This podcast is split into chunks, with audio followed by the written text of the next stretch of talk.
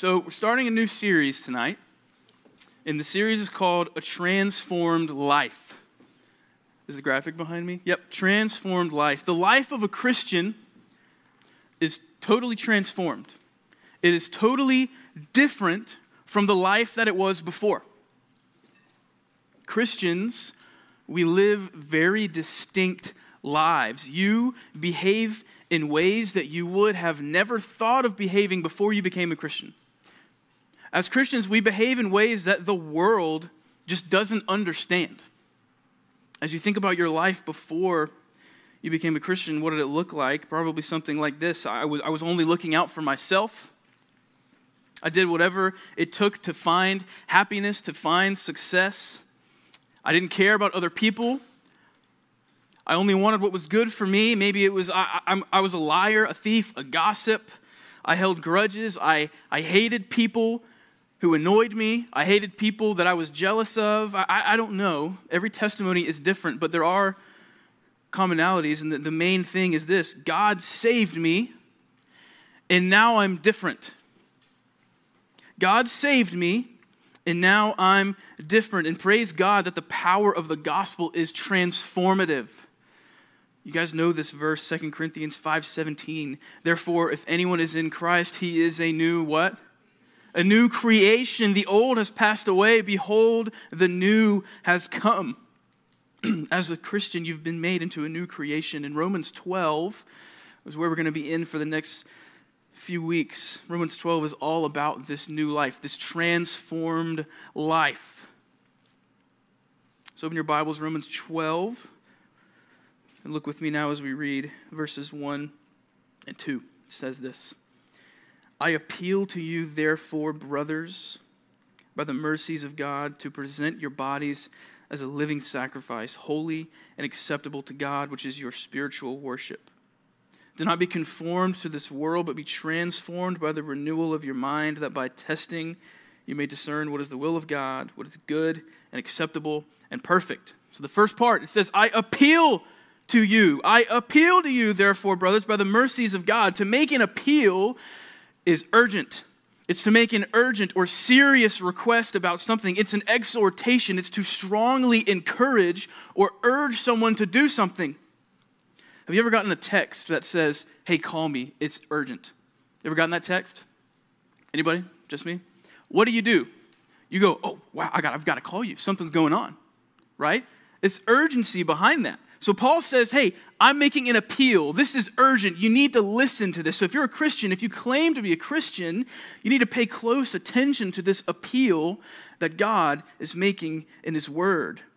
And he's making this appeal to Christians by the mercies of God. He's saying that in view of everything that God has done for his people in Christ, there are some things that Christians need to do now.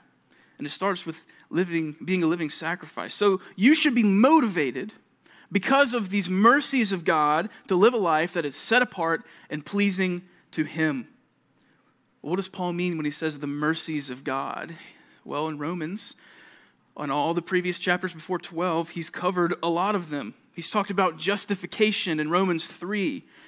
Justification, the, the fact that Christians are pardoned from, from the guilt and the penalty of sin. That Christ's righteousness is imputed, it's given, it's credited to you, and you are made right before a holy and just God. You are declared righteous completely based on the merit of Christ's righteousness. It's one of his mercies, justification. We have the, the mercy of adoption in Romans 8. Adoption. Christians, we're adopted. We are now children of God, and we can come before him without fear. This holy, this lofty, this perfect and just God, we can now come boldly before him in prayer. And He is our beloved Father, and He loves us dearly. We're adopted into this family of God. And in Romans 6, we have, we're now under grace. We're not under law anymore. It's a mercy of God. Christians, we're not under the law. No more striving to keep the law for acceptance with God, which, by the way, is impossible. Now, under grace, you are acceptable to God because of the righteousness of Christ. Another mercy of God is you're given the Holy Spirit. Romans 8.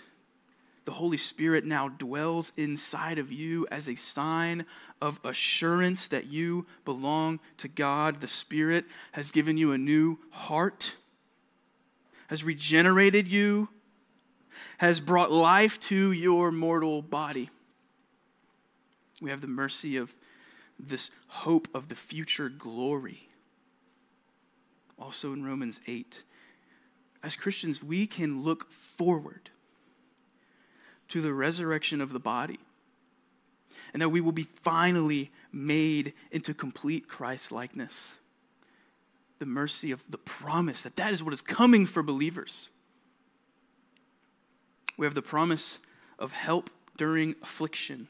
It's also from Romans 8 the Holy Spirit is your helper. He's not only dwelling inside of you and has, has saved you, but He is your helper. He helps you in your weakness. He prays for you according to the will of the Father. The Bible says that when we don't know what to pray for ourselves, the Holy Spirit is praying for us according to the will of the Father.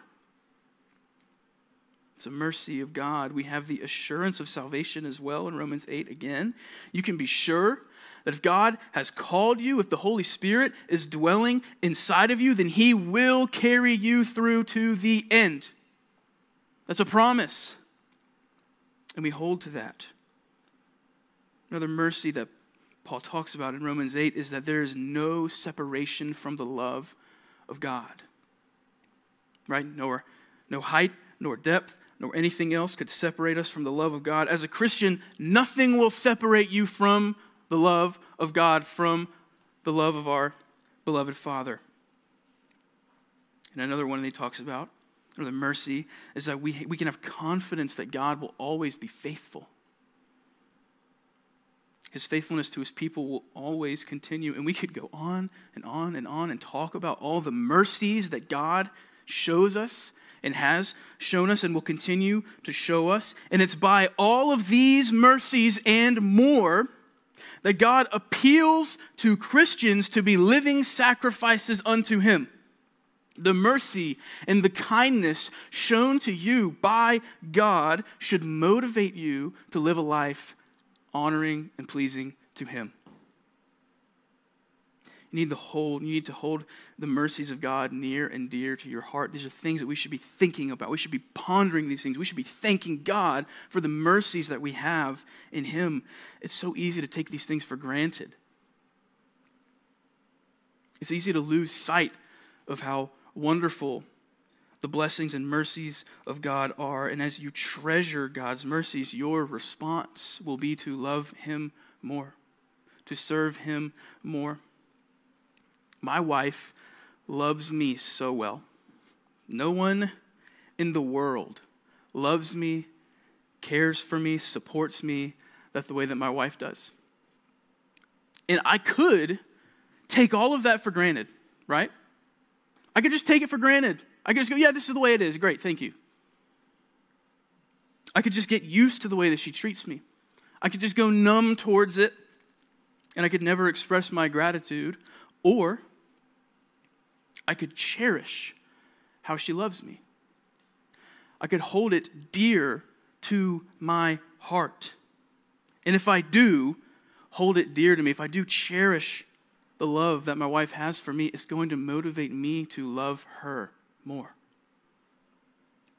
The only proper response to the way that my wife loves me is to love her, care for her, and support her the only proper response to the mercies that God has shown us is to make ourselves a living sacrifice unto Him.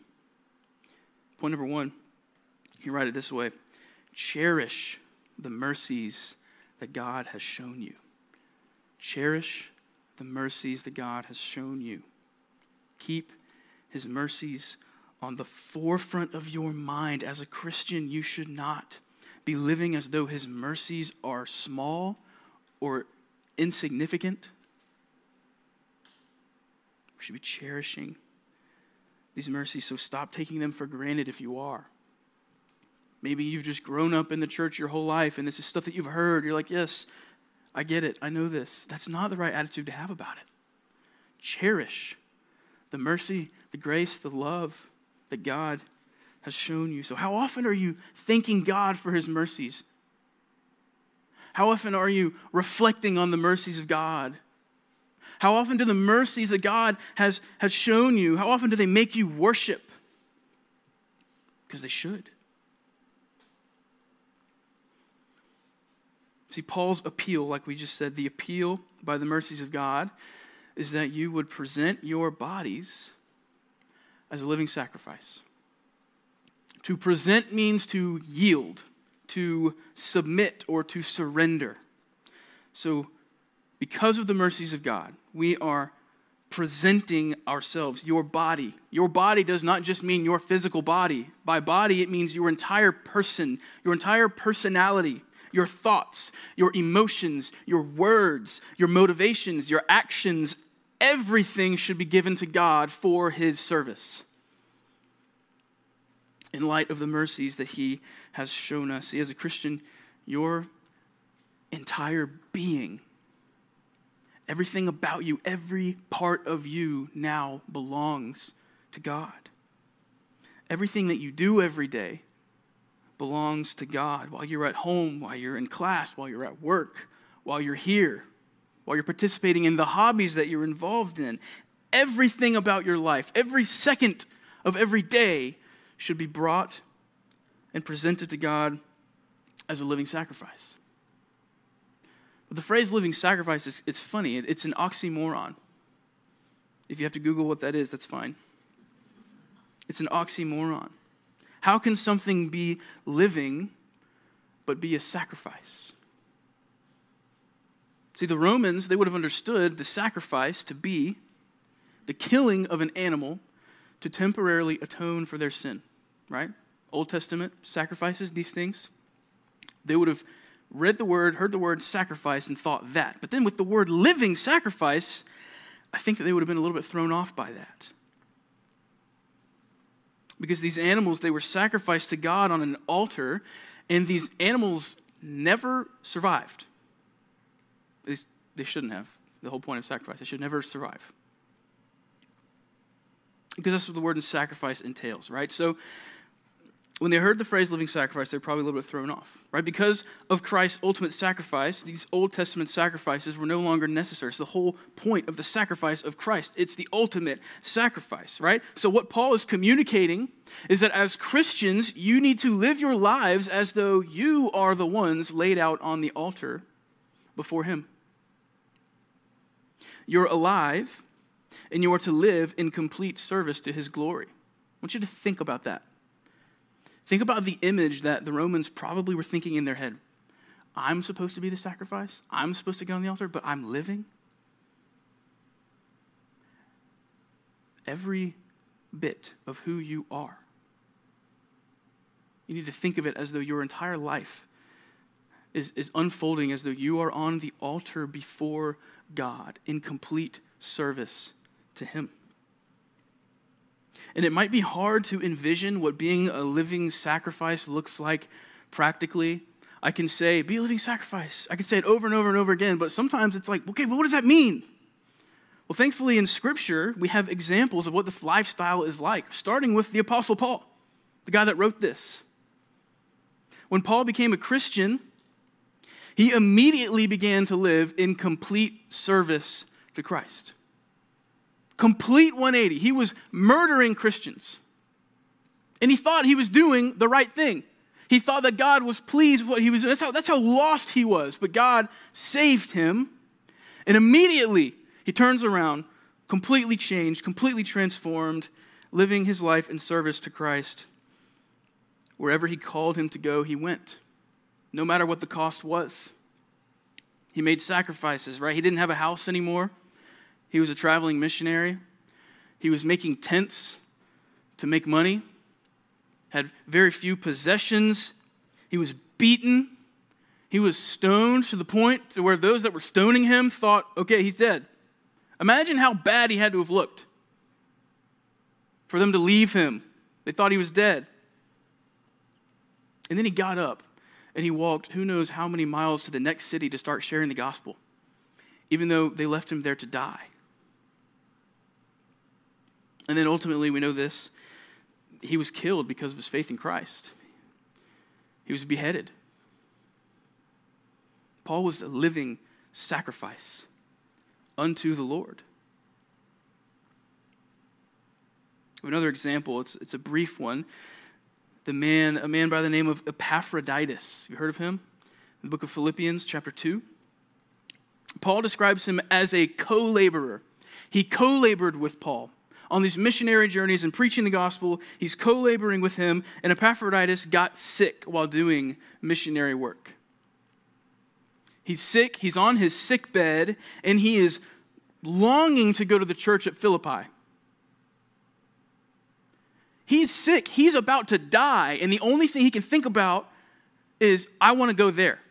And he knows that Philippi knows that he's sick, and he's concerned about them being concerned for him. He's like, No, I don't want them to be concerned about me. I want to go to them. I want to go encourage them. I want to go share the gospel in Philippi. And he almost died because of that sickness that was brought that he that he got sick because he was doing work for Christ or during the time he was working for Christ, right?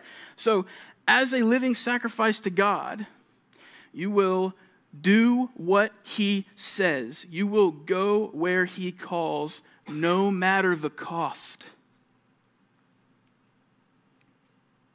Because Christ is worth it. Because we're keeping in mind the mercies that God has shown. And he describes these living sacrifices as holy and acceptable to God. And he says that this is your spiritual worship. In the Old Testament, God very clearly explained how the sacrifices were to happen. So to give you an example, in Deuteronomy 15 21, God says, But if it has any blemish, if it is lame or blind, or has any serious blemish whatever, you shall not sacrifice it to the Lord your God. You can look in Leviticus 23. That entire chapter is all about what God says to do in the sacrifices, in, in, in the, the feasts, and the festivals, and all these things. He's very specific about how these sacrifices are to be. So God defined what an acceptable animal sacrifice was, and He defines what a living sacrifice now is. A living sacrifice must be holy and pleasing to Him. A living sacrifice is a person who is pursuing after holiness and striving to please God, because that's what God desires from us. We talked about this last week that he desires for his people to be growing in Christ likeness, to be abiding by and in his word. Holy and acceptable to God. Being those things is a form of worship. Right? Worship is not just what happens when you come to church and sing songs. We all need to understand that. Worship is not limited to singing songs. That's a wonderful thing that we do, and, and we, we should love worshiping. When we come and when we gather, we should all be singing. We shouldn't be thinking about, oh, what does somebody think about me? That you shouldn't care because you're here, you're worshiping God, you're singing praises to Him. But that's not the only way that we worship. Because in God's word, it says, being holy and acceptable, being this living sacrifice is your spiritual worship. Other translations, they say it's true and proper worship. It's true and proper. What this means is that being a living sacrifice to God, being holy and being pleasing to Him, it is the only proper response to His mercies. The only one. And as a living sacrifice, you're going to sacrifice things like time and energy and money and fill in the blank. Just like Paul did, just like Epaphroditus did, just like so many other examples did. Maybe you have the potential Or maybe you have the opportunity to go and make a lot of money. But as a living sacrifice unto God, guess what? He may call you to do something else, and you may not make all that money. It's a sacrifice that you may have to make, but guess what? It's worth it. Because of what Christ has done for you, in light of all the mercies that He's done, it should be worth it to not make a bunch of money. Maybe you're extremely social and you just want to hang out with friends all the time, and that's just, that's just what you do. Well, God may call you to do something in some form of service to where you just don't have as much time to hang out with friends anymore. It's worth it. It's worth it to follow God and to be sacrificing these things, right? You're going to miss out on certain things. That's just the fact. But we have to understand that it is worth it. It's worth missing out on these things. And really, what we should be thinking is I'm not even missing out because I'm serving my God. Because he is so good to me, because he loves me, because he has saved me, because he continues to be faithful to me, I am going to pour out my life in service to him no matter the cost. That should be our attitude should be our mindset. Because whatever the sacrifice is, it is worth sacrificing it for Christ. He gave such a great sacrifice for us that it is only proper to give our lives to Him and be this living sacrifice. It's the proper worship that God desires from His people. You understand? It's the right thing, it's proper. It's what he desires from his children, it's what he desires from us as Christians. So, real, true worship is offering your everyday life to God. It's waking up in the morning and saying, God, this day belongs to you. I belong to you. God, do not let me chase after what my flesh wants to do. Let me be only concerned about the things that you would have me do. When you start waking up and praying these things and asking God for help to live this way, I want you to imagine for a minute that we started doing that collectively as the bridge. If every one of us woke up every morning and said, God, today's not about me, it's about you. Help me to see the people that you want me to see. Help me to, to, to see the brokenness. Help me to see the lost people. Help me to serve you today the way that I should be. I know that I miss out on so many things that God wants me to do because I don't, not, I don't pray that very often. But we should be. Because this is what we're called to do, is be a living sacrifice. So number two, completely offer yourself to God. Completely. You cannot keep holding things back from God.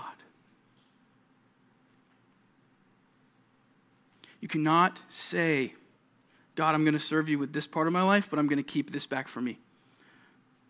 You can't say, God, I'm yours, just not on Fridays. You can't say, God, I'm yours, but you better not touch this part of my life. I'll be yours, but, but you better let me do what I want to do with my life. You better let me go make a lot of money. You better let me have a lot of friends.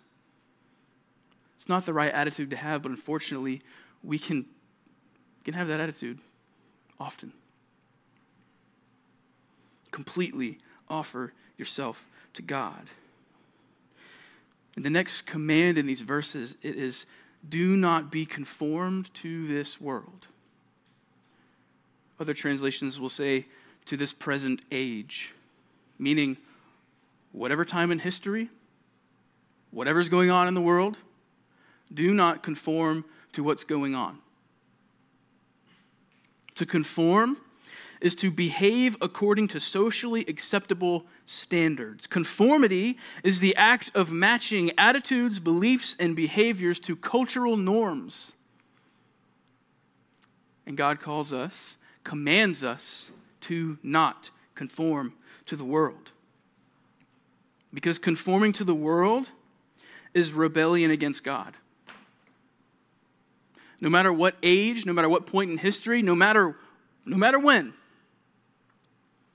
the world is in complete rebellion to God because it's without Christ.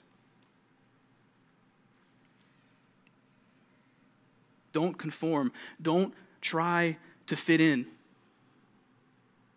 It's a good thing that we don't fit in with the world, with those that don't have Christ. This is exactly what the world is going to try and get you to do. The world is going to try to get you to conform. You know what I'm talking about. There's a reason that peer pressure is a thing. Think about a time in your life, same values that maybe they weren't Christians, and they're doing something that you know is wrong. What are they? Tr- what are they saying to you? Oh, come on, do it. Yeah, drink this, smoke this, come do this with us. Yeah, yeah, yeah. That's what the world does. It tries to conform you to it.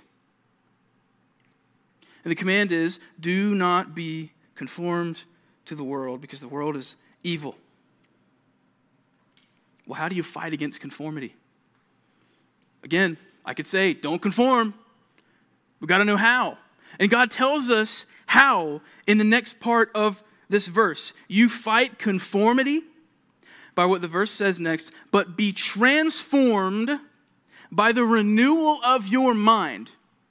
Do not be conformed to this world, but be transformed by the renewal of your mind. A, a transformation is a dramatic change. God, this is important. God does not say, don't conform to the world, conform to the church. He doesn't say, don't conform to the world, but conform to the Bible. Conformity is behavior. An entirely different word is used, and it's the word transform. Transformation from the inside out is complete change. It's more than just behaving a certain way, you're being changed from one thing to another. It goes to show that Christians are supposed to be radically different from the world. The word that Paul uses for transform, it's the same word in the Gospel of Matthew at the transfiguration of Jesus. So as Jesus was being transfigured, being transformed. That's, that's that word. So when we think about being transformed in this way, it's being completely transformed into Christ likeness. And every day, every single day that passes by, we should be becoming more and more like Jesus. We should be becoming transformed to his image. The transformation happens by the renewal of your mind. The battle against conformity, it starts in your mind. Being a living sacrifice begins by thinking differently. Ephesians 4 21 through 24, it says this To put off your old self, which belongs to your former manner of life and is corrupt through deceitful desires and to be renewed in the spirit of your minds, and to put on the new self, created after the likeness of God in true righteousness and holiness. Do you see that? As your mind is renewed, you're going to become more like Christ. In your mind being renewed, it only happens as the Holy Spirit changes the way you think through careful and consistent study of Scripture.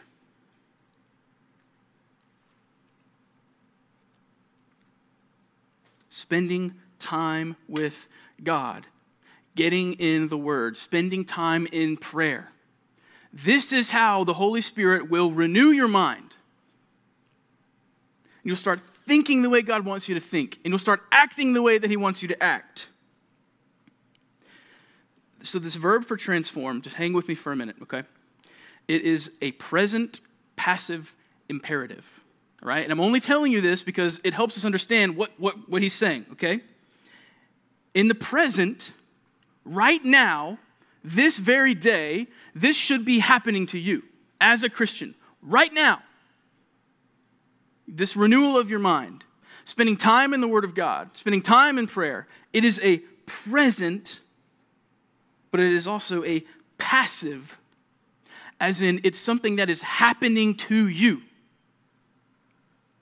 Passive verb, it's happening to you. The Holy Spirit is doing the work in you. All right? But there's another part it's an imperative. Imperative is a command. All these points are imperatives.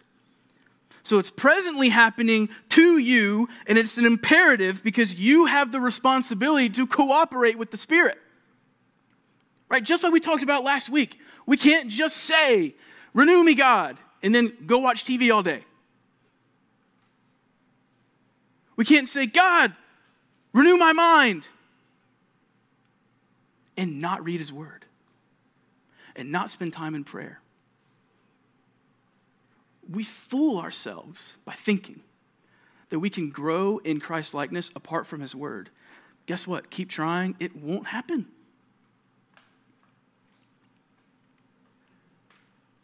A mind that is renewed is controlled by the Word of God. Think about that. It is controlled by the Word of God. And I don't mean controlled in the sense of a robot or a remote car, right?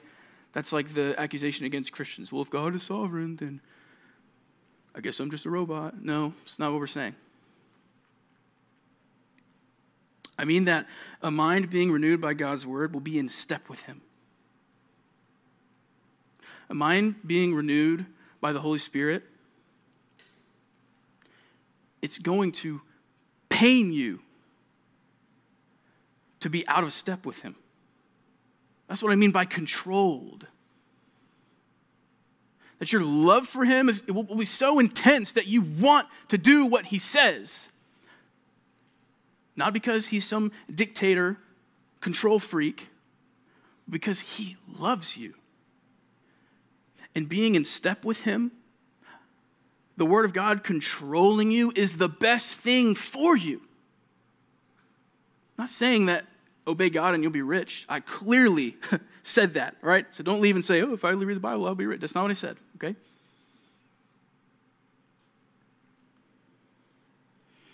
Psalm, Psalm 119, verse 11. I've stored up your word in my heart that I might not sin against you as you store up God's word in your heart, as you know what his word says, it will help you stay away from sin. It will make you more like Christ. Let me read the verse again. I have stored up your word in my heart that I, so that I may not sin against you.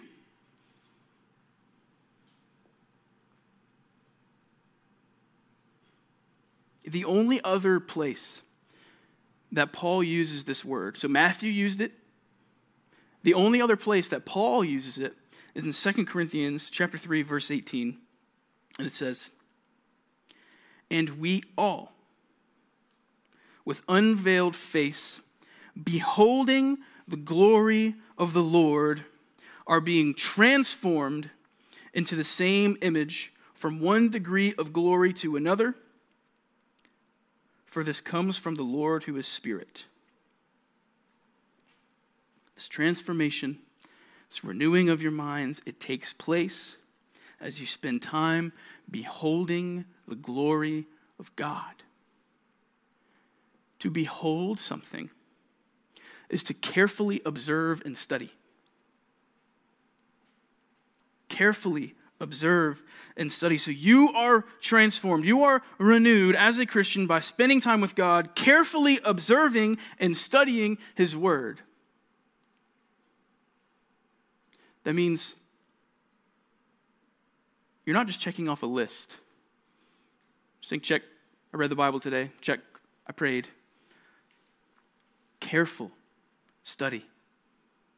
Being intentional with your with, with reading with praying. careful intercessory prayer. That's, that's what God is after. And as you are beholding his glory in this way, your mind will be renewed little by little, being made more like Christ. So, point number three uh, it's a very specific point. Schedule time to read the Bible every day. And I want that to be so specific for us because it doesn't help just to say, read the Bible. Read the Bible. Yes, we know we should read the Bible, but you need to schedule time to read the Bible, and you can add read the Bible and pray every day. Life is busy. I know. A lot of stuff going on work, school, hanging out with friends, church, serving. It's very easy to say, oh, oh man, I don't have the time. I'm really tired. You have to make the time. What we have to do. We have to schedule it. Get your Google Calendar out and put it in there and hold yourself to it.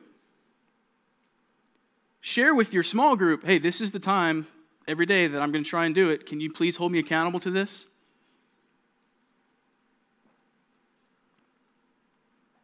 Schedule time to read the Bible. And, and, and guess what?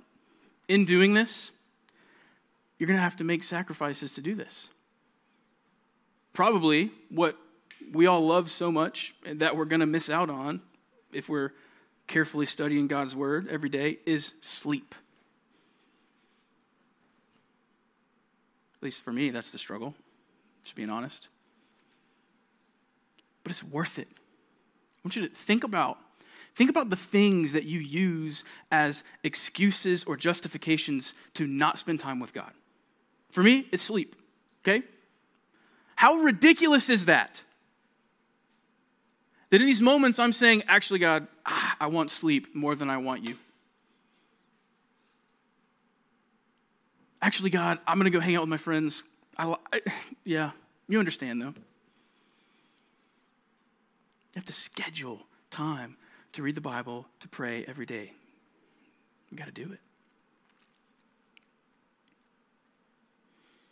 It's worth the sacrifice because the outcome is becoming more like Him. That's, that's why it's worth it. Because Christ is worth it, like we've talked about already by the mercies of God. Because of the mercies of God, because of what He's done, because of His love for us, we spend time with Him. What if I told you the illustration I used about, about Amber, about my wife? What if I just, what if I said all that and then I was like, yeah, but I don't spend time with her? It's like, oh, I love her, but we don't hang out. I don't spend time with her. You'd be like, you don't love her. That's, that's, that's not okay. We can do the same things with God. God, I love you, but I'm, I'm not going to spend time with you. I love you, God, but I need sleep.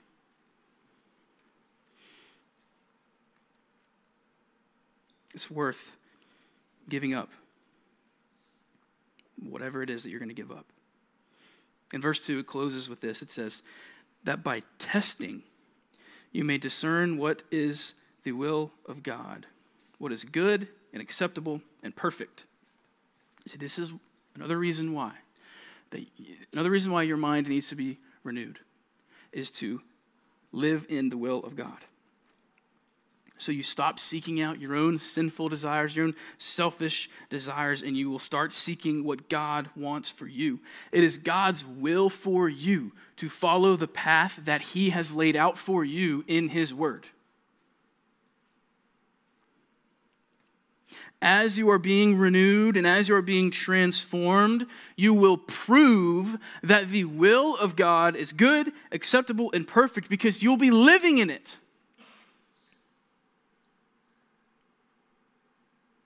as you are being transformed, becoming more and more like Christ, you'll be in step with Him, right? And you'll be right where He wants you to be.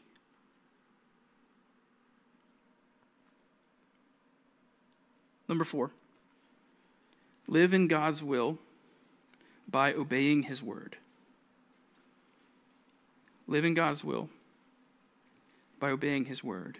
And remember, we do this. We live this way. We give our lives over to God because of the great mercy that he has shown on us.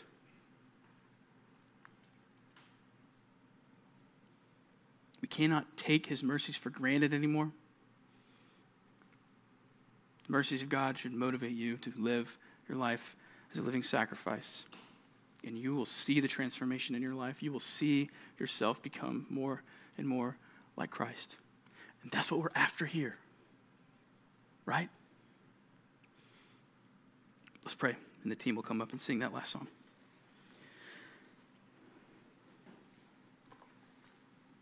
Lord, thank you. Thank you for the mercy that you have shown to us. Thank you for the grace that you have given us. Please, God, do not let us take these things for granted. God, let us think on these things and, and, and ponder what you've done for us. Let us not forget. Let us not live as though it's not true. God, please, I pray that your mercies would motivate us to live our lives for you in complete service to you for your glory. God, please help everyone here tonight to be in your word consistently, daily, beholding your glory, carefully studying your word.